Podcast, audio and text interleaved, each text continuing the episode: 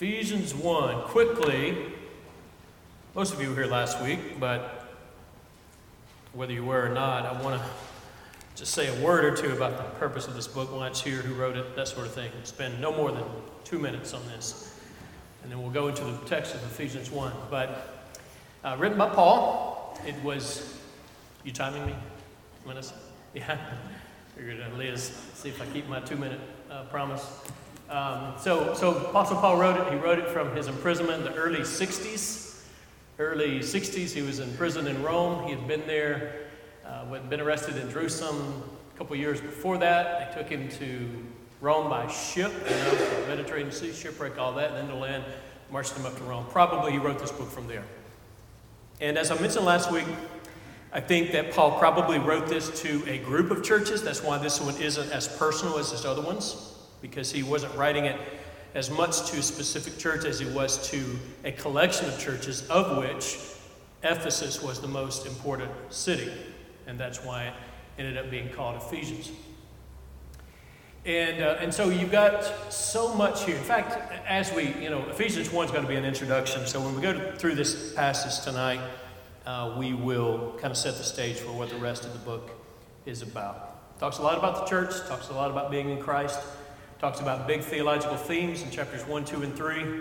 And then this is what you do with them, chapters 4, 5, and 6. Uh, breaks down pretty neatly, half and half, you know. Uh, this text, and uh, Melly's in the class tonight, um, she will remember this passage a lot because I, when I was in, when I was at Freed Hardeman and I was a math major, you know, and decided that I wanted to not do that. I wanted to go into ministry. I kept the math stuff going, but I started taking this is like my last year there, I guess, after Melanie and I got married. And um, so I started taking as many Bible classes as I could, you know, whatever electives I had.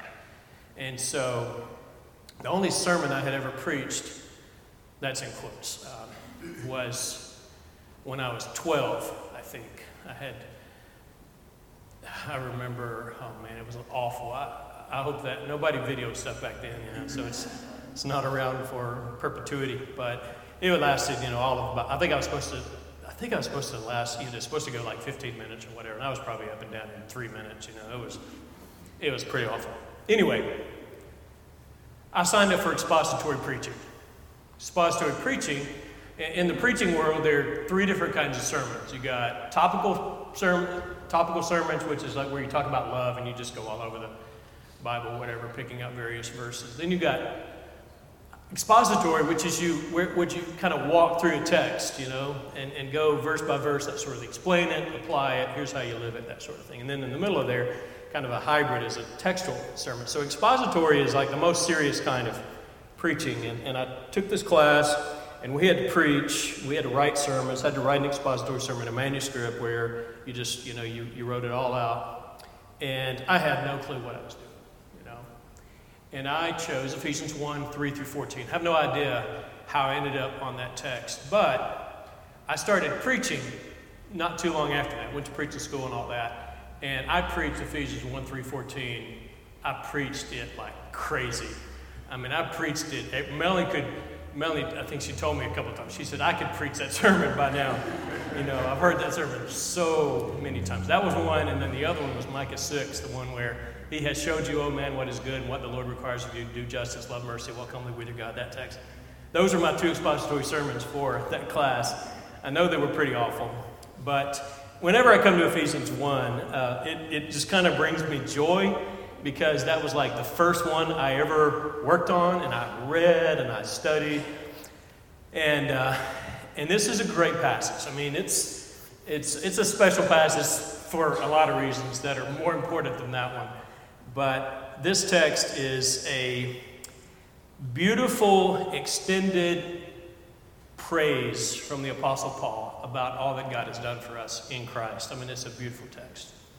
And so when we look at it, I mentioned this to you last week. Ephesians 1 3 through 14 is one sentence in the original text. I mean, it's just like Paul gets started on this, and he's like, he, he just keeps on going.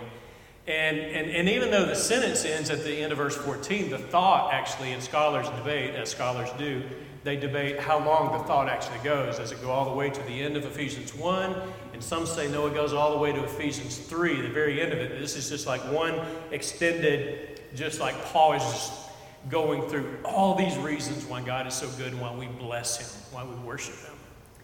Uh, but tonight we're going to try to cover verses 3 through 14 or get as far as we can in talking about this text. So let's look at it. I, I you, I want to read this. I know it's kind of a long, this is uh, you know 12 verses, but it's one sentence. So let's read one sentence from Paul.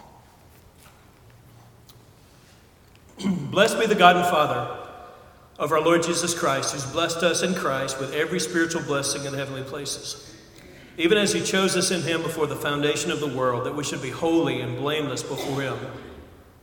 In love, he predestined us for adoption to himself as sons through Jesus Christ, according to the purpose of his will, to the praise of his glorious grace, with which he has blessed us in the beloved.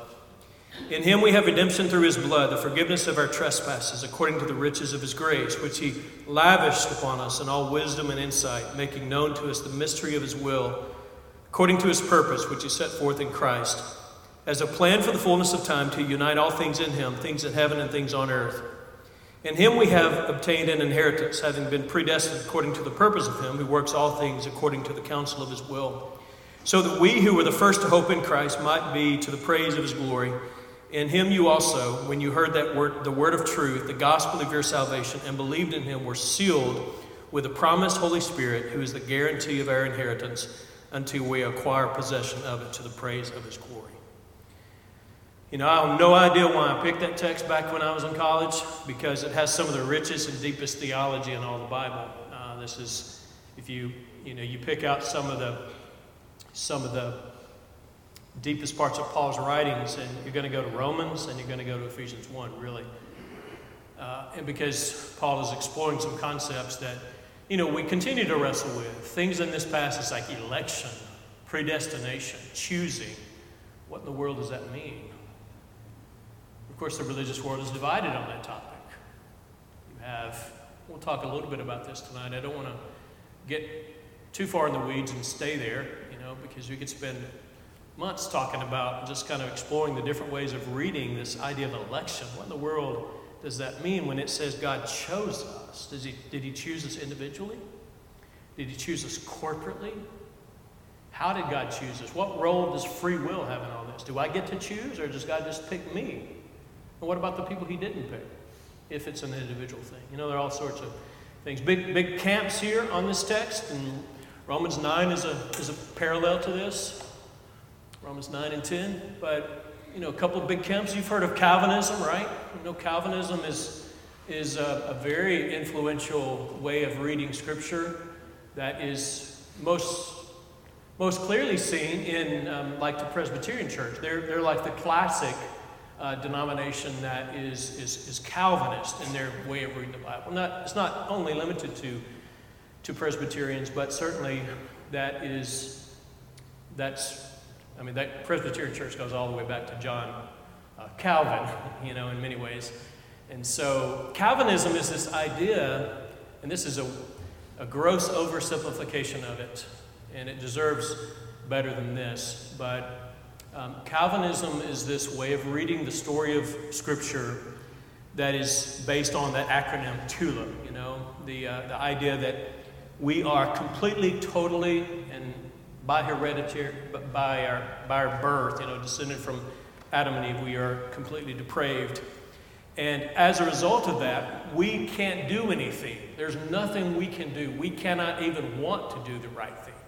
We have no good in us it's from birth, you know, from conception. And but God is good. And so God, in his love and mercy and sovereignty, looked down on us and unconditionally elected, chose certain people to be saved. Sometimes you might hear of double predestination, which is the idea that God elected certain ones to be saved and he elected others to be lost. Double predestination. If you are one of the elect, you're going to be saved. If you're not one of the elect, then you are going to be lost. Again, it's an oversimplification, but I think it's a, it's a fair summary. Um, if you're one of the elect, then the blood of Jesus is going to apply to you. But the atonement of God is not unlimited, it's limited. That's where the L comes in. Limited atonement. It only applies to those who are part of the elect. So God's Jesus' blood is effectual for people who are chosen, part of the elect. If you're part of the elect, you cannot resist the grace of God. It's irresistible. Holy Spirit will overwhelm you, and you will come to faith because you're one of the elect. And the P, that's the I. The P is the perseverance of the saints. Once saved, always saved. Oh, various descriptive phrases, but if you're one of the elect, then you cannot resist the Holy Spirit, and therefore you will be saved, ultimately. So that tulip was not, that acronym was not, that didn't come from John Calvin. It actually came, came pretty early on, but um, it, didn't, it, it did not come from him necessarily. But it's a pretty good summary of it. So uh, some of that teaching is based on Ephesians 1. And, and the other camp, historically speaking, is called Arminian, And it's based on this, uh, gets its name from this guy named Jacob Arminius, who did not agree with John Calvin and he believed in free will. You and I, in Churches of Christ, we may not call ourselves Arminian, but that's where we would fall, if you're picking between the two. Um, they're, and they're all nuances of various ones, you know, and all that. But, but, but you and I, we believe Scripture teaches that God created us with free will. And that God did not, I'm getting ahead of myself here, we'll talk about this a little bit more, but God did not elect individuals to be saved and choose individually others to be lost, but rather God chose, He chose, like in the Old Testament, He elected Abraham's descendants, Israel, right? That He would establish a covenant with. And now God has elected Israel, the in Christ ones, the body of Jesus, those who find their identity in Christ, the church, the kingdom of Christ. You know? And those who are in Christ are elect. It's not an individual, you, not you, you, not you sort of thing, but rather a corporate in Christ choosing. Does that make some kind of sense? A little bit? So let's, uh, I wanted to mention that to you just as we go through it so you know, broadly speaking, how uh, people are going to read Ephesians 1. And because it's got some, some words in here we don't we don't use a lot, you know, especially outside of church. But let's look at verse 3, and then we'll, we'll circle back and talk a little bit more, uh, talk a little bit more about that election when we get to that, that word. okay. So, in verse 3, when Paul starts this out, he says, Blessed be the God and Father of our Lord Jesus Christ, who has blessed us in Christ with every spiritual blessing in the heavenly places. You notice a repetition of word there? Uh, it's blessing, right? And this is an interesting thing uh, because some translations they change it a little bit there, and you don't have the the word blessing repeated three times. I think the NIV, if I remember right, the NIV changes a little bit, and you don't you kind of miss out on knowing that Paul uses the same word uh, in three different ways here. Uh, well, it's, in, you know, it's verb, and then spiritual blessing is, is a noun there, but uh, he says, so he starts out this long, this long idea. I mean, one sentence in the original, it's broken up in multiple English sentences, of course. But this idea that goes at least to the end of chapter one, if not all the way to the end of chapter three, where Paul is just, it's just like Paul is just overwhelmed. Blessed be. I want to praise, I want to worship, I want to bless the name of God. But it's interesting here because he, he starts it off with that blessed be the God and Father. But then he says, because he has blessed us. And this is a, I mean, that's a deep idea. You think about what that means. We bless God because he first blessed us. So obviously, God isn't worshiping us. But the word is, is very strong here when Paul says he's just overwhelmed with this desire to worship because of what God has done for us. You know, we bless the name of God because we've been blessed with blessings. He's blessed us with blessings, therefore we bless him. Um, it's just a, it's a really, really powerful um, statement. The, uh, Um, there's, well, in, in verse 3, when it says he's blessed us, what are the next two words there? Blessed us where? In, well, before that, uh, blessed us in Christ. In heavenly places is also very important. We'll talk about that. But before we get to that, he's blessed us in Christ, right? And I think this is important for us to think about when we're talking about election. We're talking about predestination here because uh, Paul is all about this. I mean, this, this expression, uh, most people uh, kind of attribute this, creating this phrase to the Apostle Paul. He's used a little bit by John later on in some of John's, but John's writing later on. Paul, Paul uses it all over Ephesians. He uses, uses it all over Romans and Galatians. It's this expression in Christ. And what in the world does it mean to be in Christ? What does, what does that mean? Again, you can spend every, you can spend so much time talking about that to, to be in Christ. We'll, we'll table it a little bit because we're going to come back to it. But for Paul, that is incredibly important to regard yourself, your life, as being wrapped up in Him. Hard thing for me, for you, I think, is because Wednesday night crowd, all that. A lot of a lot of, a lot of you guys have been around for a while in the church. You know, you you can throw around the phrase "in Christ," "I'm in Christ." It really doesn't mean that much. I mean, it means something to you, but you know what I mean. It, it just kind of like just kind of rolls off the lips, rolls off the tongue, and you don't. Um, I don't even think about what it means. But for Paul, it carries all this all this important meaning because he's going to talk about big ideas here. He's going to talk about election. He is going to talk about verse five predestination. In verse 7, he's going to talk about redemption. He's going to talk about in verse 9, God revealed his will to us in Christ. Uh, he's going to, in verse 11, in him we've obtained an inheritance. And um, we're sealed with the Holy Spirit down in verse 13. In him. All this stuff is in Christ. You know, I. Uh, this past Sunday when I was preaching on the first part of the Lord's Prayer in Matthew 6, the Our Father who is in heaven, we can call him our Abba. Why? Because we have been adopted into the family of God. We, we relate to God based on the fact that Jesus is our representative. So we are, we can't call God our Father because of anything in us, but we can call him our Abba because Jesus is the perfect Son of God who became what we could not be and invited us into this relationship. But it's more than a relationship. I, for, this, is, this is strong wording here, and it's not just I've got a relationship with Christ, you know, that, that I'm a Christian, I'm, I'm a follower of Jesus. Like spatially, and this, this is a very biblical idea, spatially, Jesus is my rabbi, he's ahead of me, I follow him. But for Paul, he's more than that. It's not just that Jesus is in front of me and I'm trying to walk in his footsteps, though that's true.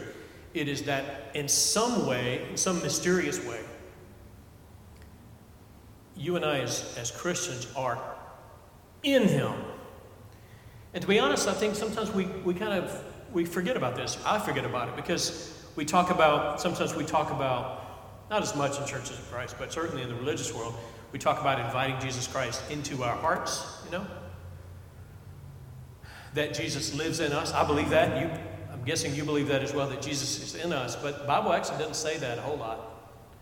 It says a ton more that we're in Him. Rather than you're inviting Jesus into your heart Jesus has invited you to identify with him in his perfection. So, I don't know. So lots, lots of deep stuff here. And uh, we, I think we're just kind of grasping at it a little bit to try to figure out what exactly it means for us. So I just want you to notice that. I'll, I'll try to point it out as we go through it, but in Christ in verse, verse 3, in him in verse 4. Um, verse 7, in him into verse 9, in Christ. Verse 10, in Him. Verse 11, in Him. Verse 12, in Christ. Verse 13, in Him. Do you get the kind of get the sense that this matters for Paul? Whatever he's talking about with the in Him stuff, it matters because he's like he says it a lot.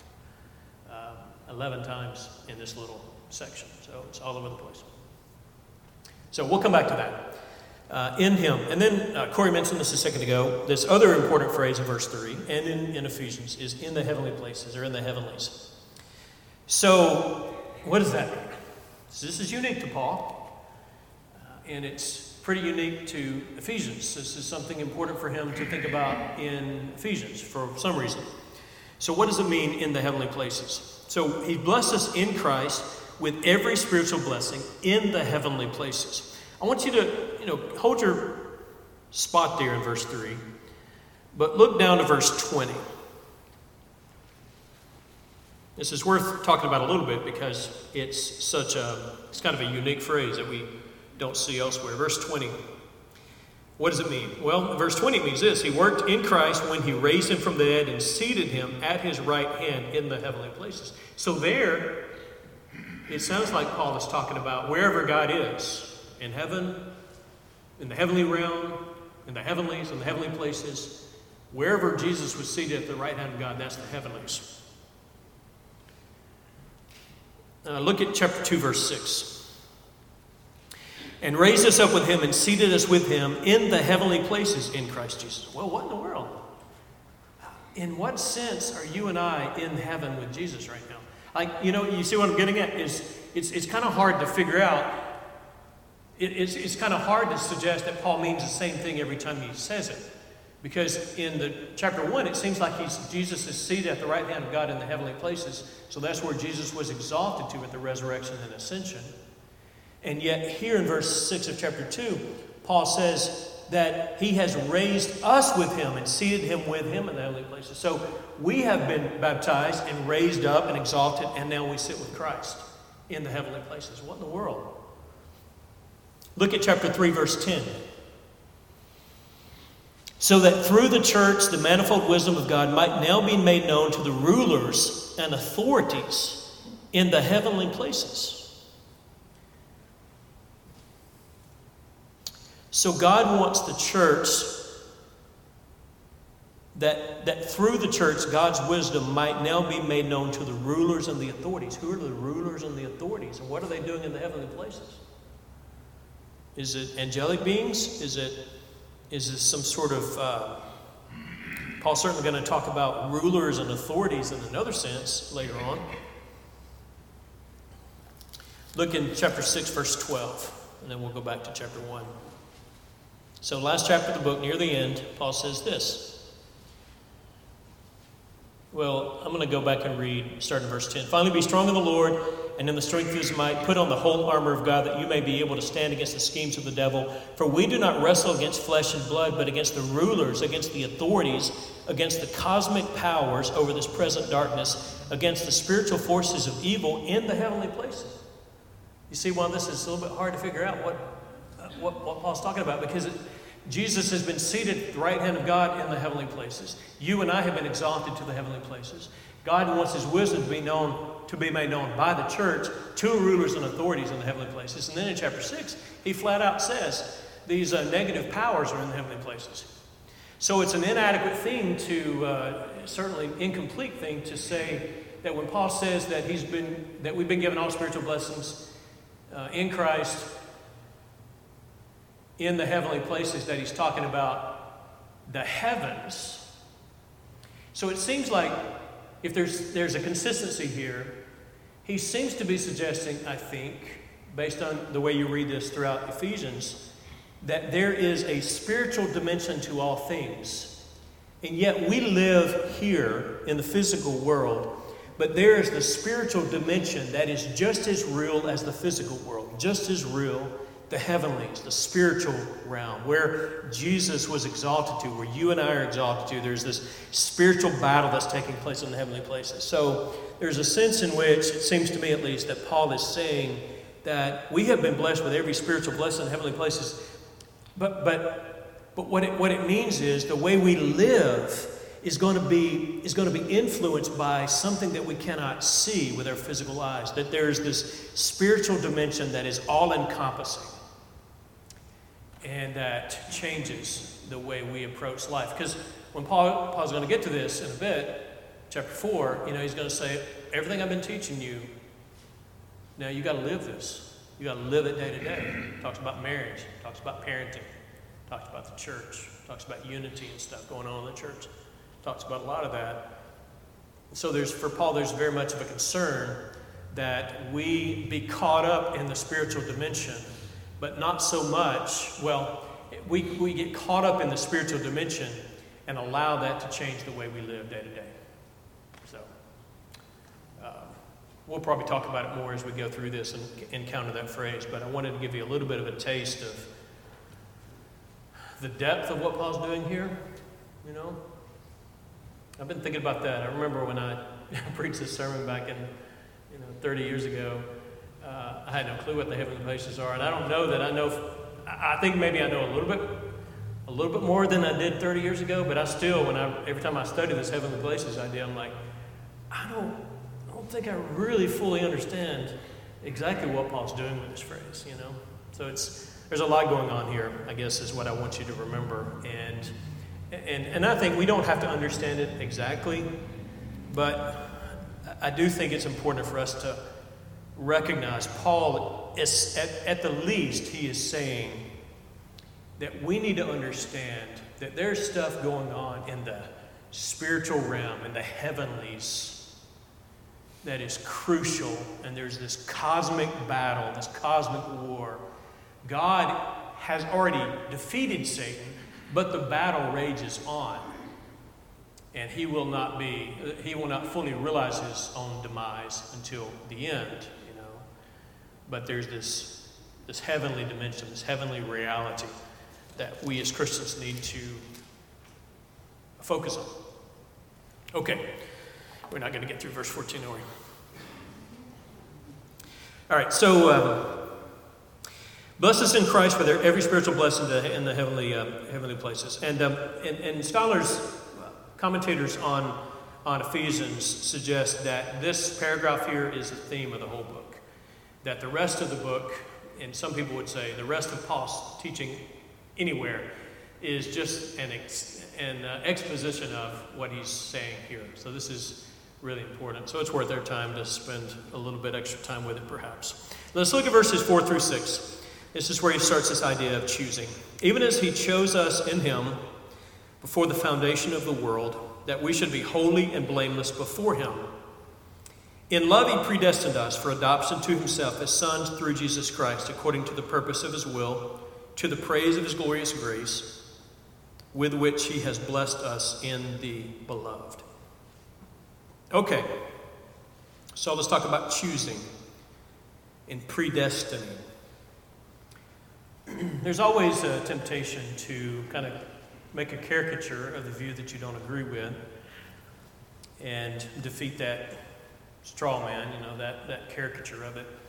Uh, Calvinism is, is a robust uh, system of reading Scripture that has influenced a lot of people over the years. And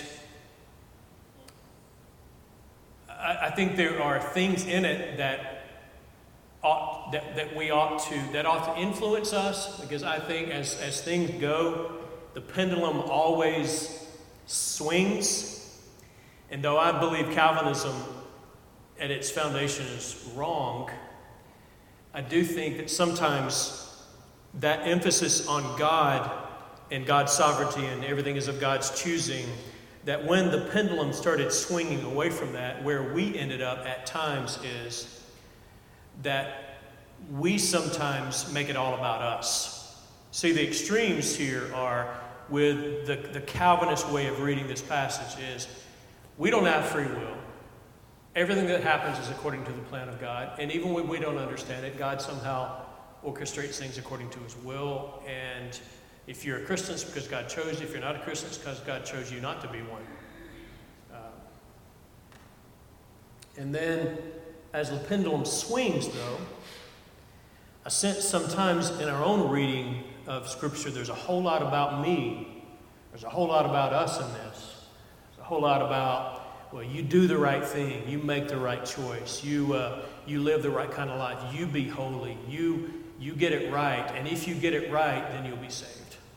See, see I think the, the opposite end of the opposite end of the pendulum swing here from Calvinism is is an unhealthy obsession with self and with humanity. And it's, it, it becomes all about us getting it right.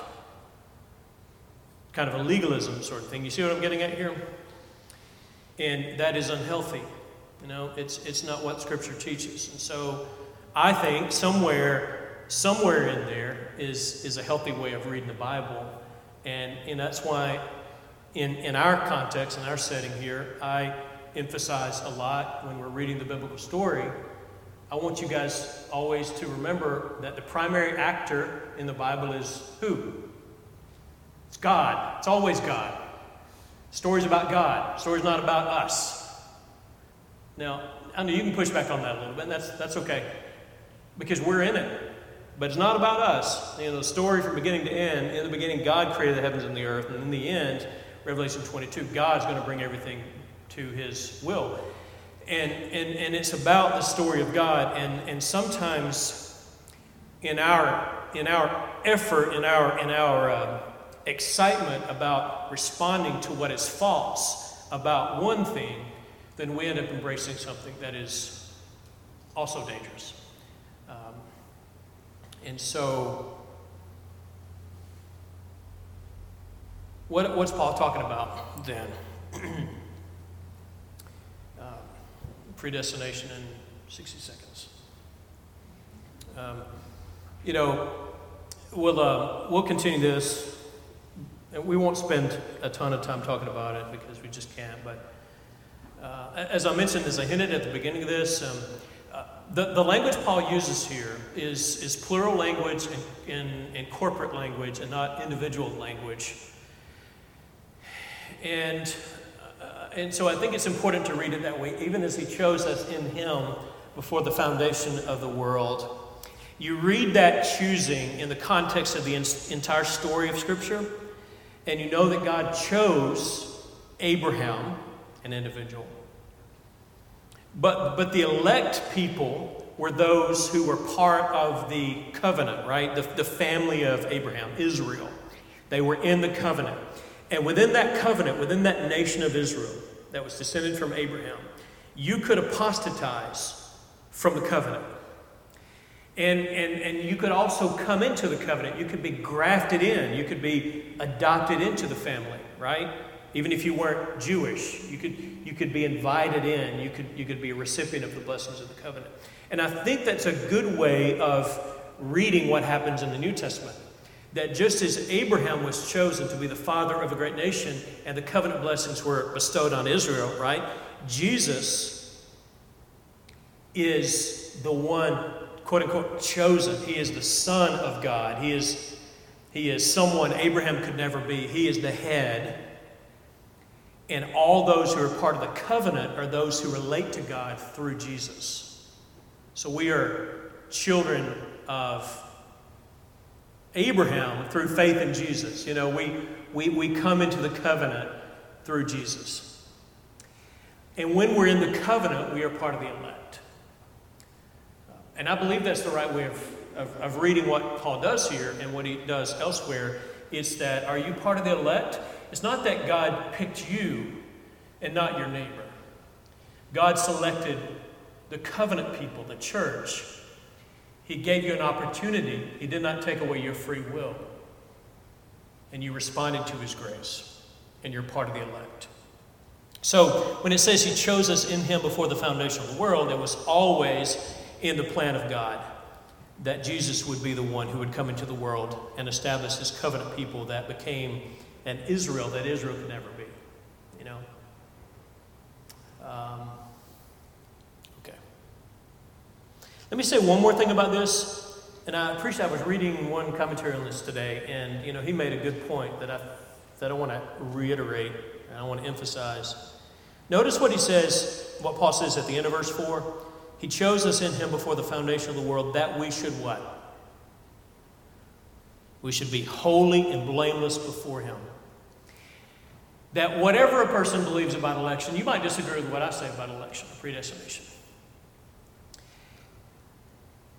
But whatever we believe about election, we need to remember that God's election has always been God's choosing in order for us to be and do something.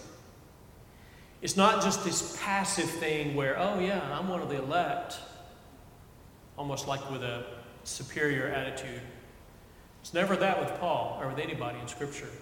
I am part of the elect, and God has chosen me in Christ so that I might, I might be holy and without blame, so that God might be glorified through the church. It's never about me or you. It's always about fulfilling our calling that, that God may be glorified in all things. And we'll point this out more, but as you read through this text, you know, as I was reading it earlier, it, uh, like verse 6, to the praise of his glorious grace with which he's blessed us. Uh, it's, it's, um, it's all about the praise that God deserves. All right. All right, we're going to stop there. We're out of time. I appreciate you guys being, and I know this is some heavy stuff, some of it, but I appreciate your patience. And uh, we'll, we'll keep going with this. It'll be good for us, I think.